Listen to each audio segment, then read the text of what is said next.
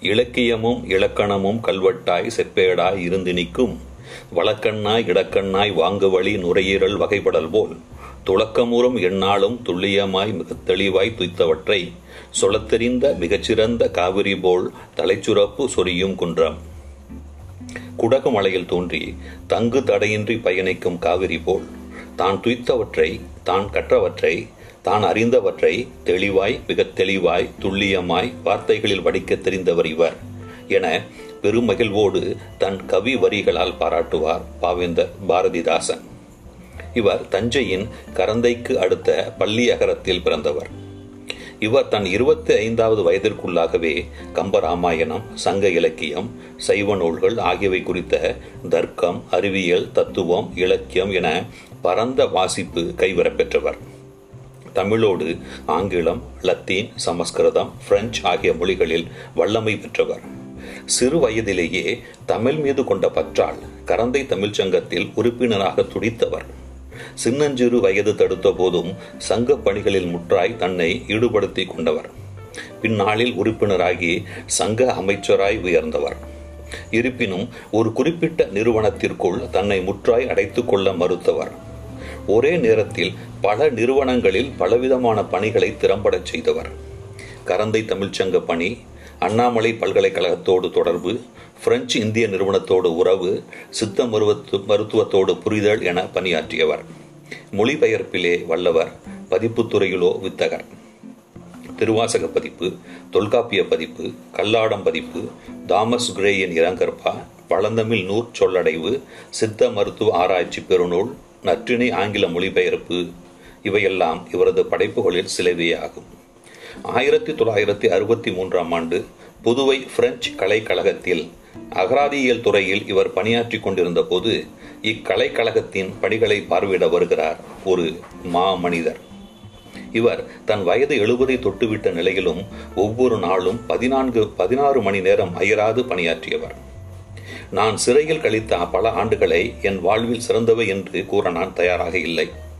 இருப்பினும் எல்லாவற்றையும் நான் எளிதாக கடந்து வருவதற்கு படிப்பும் எழுத்தும் மிகவும் துணையாக இருந்தன. நான் ஒரு இலக்கியவாதி அல்லன்.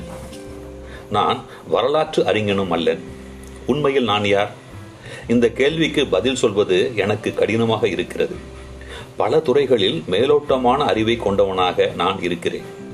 கல்லூரியில் அறிவியல் பயில தொடங்கினேன். பின்னர் சட்டத்தை தேர்ந்தெடுத்தேன். வாழ்வில் ஏனைய பொருட்கள் பொருட்களில் நாட்டம் கொண்டேன். இறுதியாக நாட்டில் மிகவும் செல்வாக்கான அரசியல் களம் புகுந்து தற்போதைய சிறை வாழ்க்கையை ஏற்படுத்தி கொண்டேன்.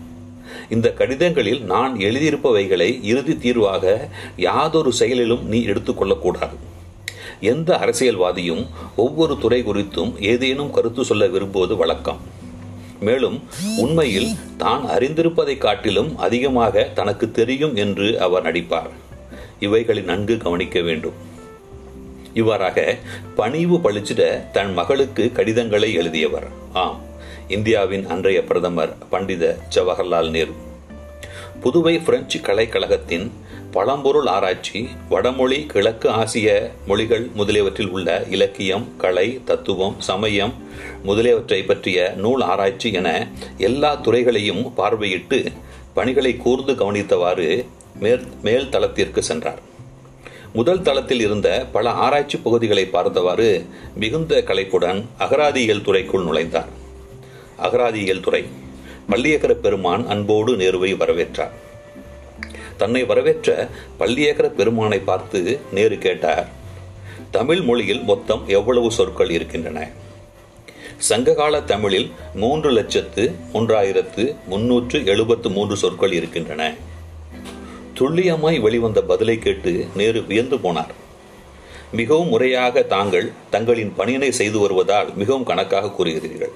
சரி ஆங்கிலத்தில் எத்தனை சொற்கள் இருக்கின்றன தெரியுமா? ஆயிரத்தி தொள்ளாயிரத்தி இருபத்தி எட்டாம் ஆண்டு வருட கணக்குப்படி ஏறக்குறைய ஐந்து லட்சம் சொற்கள் இருக்கின்றன. பதில் பறந்து வந்தது. நேரு கேள்வியை தொடர்ந்தார். ஆயிரத்தி தொள்ளாயிரத்தி இரு இருபத்தி எட்டாம் வருடம் என்பது என்ன கணக்கு? ஆக்ஸ்போர்டு பல்கலைக்கழக பேரகராதி முற்று பெற்ற ஆண்டு ஆயிரத்தி தொள்ளாயிரத்தி இருபத்தி எட்டு என்பதை மனதில் வைத்து கூறுகிறேன். ஆங்கில பேரகராதியில் எப்படி இவ்வளவு ஈடுபாடு கொண்டீர்கள்? அகராதி துறையில் பணியாற்றும் எவரும் அப்பேரகராதியை தெரிந்து கொள்ளாமல் இருக்க முடியாது. ஐம்பது வருடங்களாக அப்பேரகராதியை ஒரு தெய்வமாகவே தெய்வமாகவே வணங்கி வருகிறேன் என்றார் நேரு விடவில்லை. அடுத்த கேள்வியை தொடுத்து மடக்கினார். அப்படியானால் உங்கள் தமிழ் மொழியை விட ஆங்கில மொழி பெரியதுதானே பள்ளியகர பெருமகனார் நேருவை பார்த்து பணிவாய் கூறினார். இந்த கேள்விக்கு விடையளிக்கும் முன் ஒரு கருத்தினை தங்கள் முன் வைப்பதற்கு அனுமதி அளிக்க வேண்டும். சரி சொல்லுங்கள் என்றார் நீர். சங்ககால சொற்களில் தொகை இவ்வளவு என்று நான் சொன்னபோது ஏறக்குறைய ஆயிரத்தி ஐநூறு ஆண்டுகளுக்கு முன்பு தோன்றி இன்று வரையில் கிடைத்திருக்கும் நூல்களில் நிலை பெற்றுள்ள சொற்களின் எண்ணிக்கையினை கூறினேன். அதாவது சங்க நூல்களில் காணப்படும் சொற்கள் அனைத்தையும் கூட்டினால் அவ்வளவுதான்.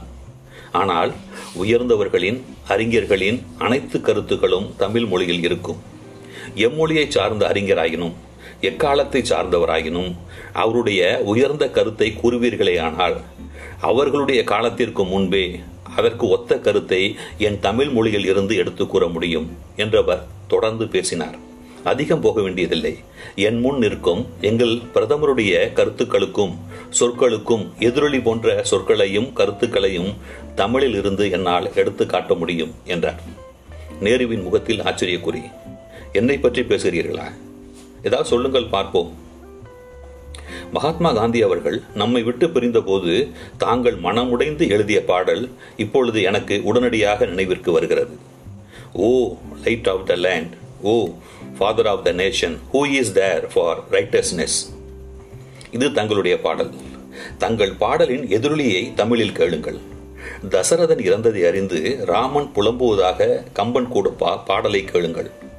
நந்தா விளக்கணைய நாயகனே நானிலத்தோர் தந்தாய் தனி அறத்தின் தாயே தயாநிலையே எந்தாய் இகழ்வேந்தல் ஏரே இறந்தனையோ அந்தோ இனி வாய்மைக்கு யார் உளரே மற்று? செய்யுளையும் செய்யலின் பொருளினையும் கேட்டு அதிர்ந்தார் நேரு. அடுத்த நொடி வாட்டமுற்று நின்றார். நேருவின் கண்களில் நீர் கசிந்தது. தமிழ். இதுதான் தமிழ். இதுதான் தமிழ் குடி. கல்தோன்றி மந்தோன்றா காலத்தே வாளோடு முன் தோன்றிய மூத்த குடி. நேருவின் வரிகளாலேயே தமிழின் பெருமையை தமிழின் தொன்மையை எடுத்துரைத்த இந்த பள்ளியகர பெருமகனார் யார் தெரியுமா? எந்த சாமி பிள்ளையும் ஈடிணையற்று உயர்ந்தொருவன் என கவர்ந்த சொந்த சாமி உண்டென்றால் வியப்புருவீர் மருண்டிடுவீர். தூய் தமிழ் தாய் தந்த சாமி தலைச்சாமி பழந்தமிழும் புதுத்தமிழும் தரமாய் காற்ற கற்ற கந்தசாமி பிள்ளையவன் என பாவேந்திரே வியந்து போற்றியவர். இவர்தான் மேனாள் கரந்தை தமிழ்ச்சங்க அமைச்சர் பள்ளியகரம் நீ கந்தசாமி பிள்ளை. நன்றி வணக்கம்.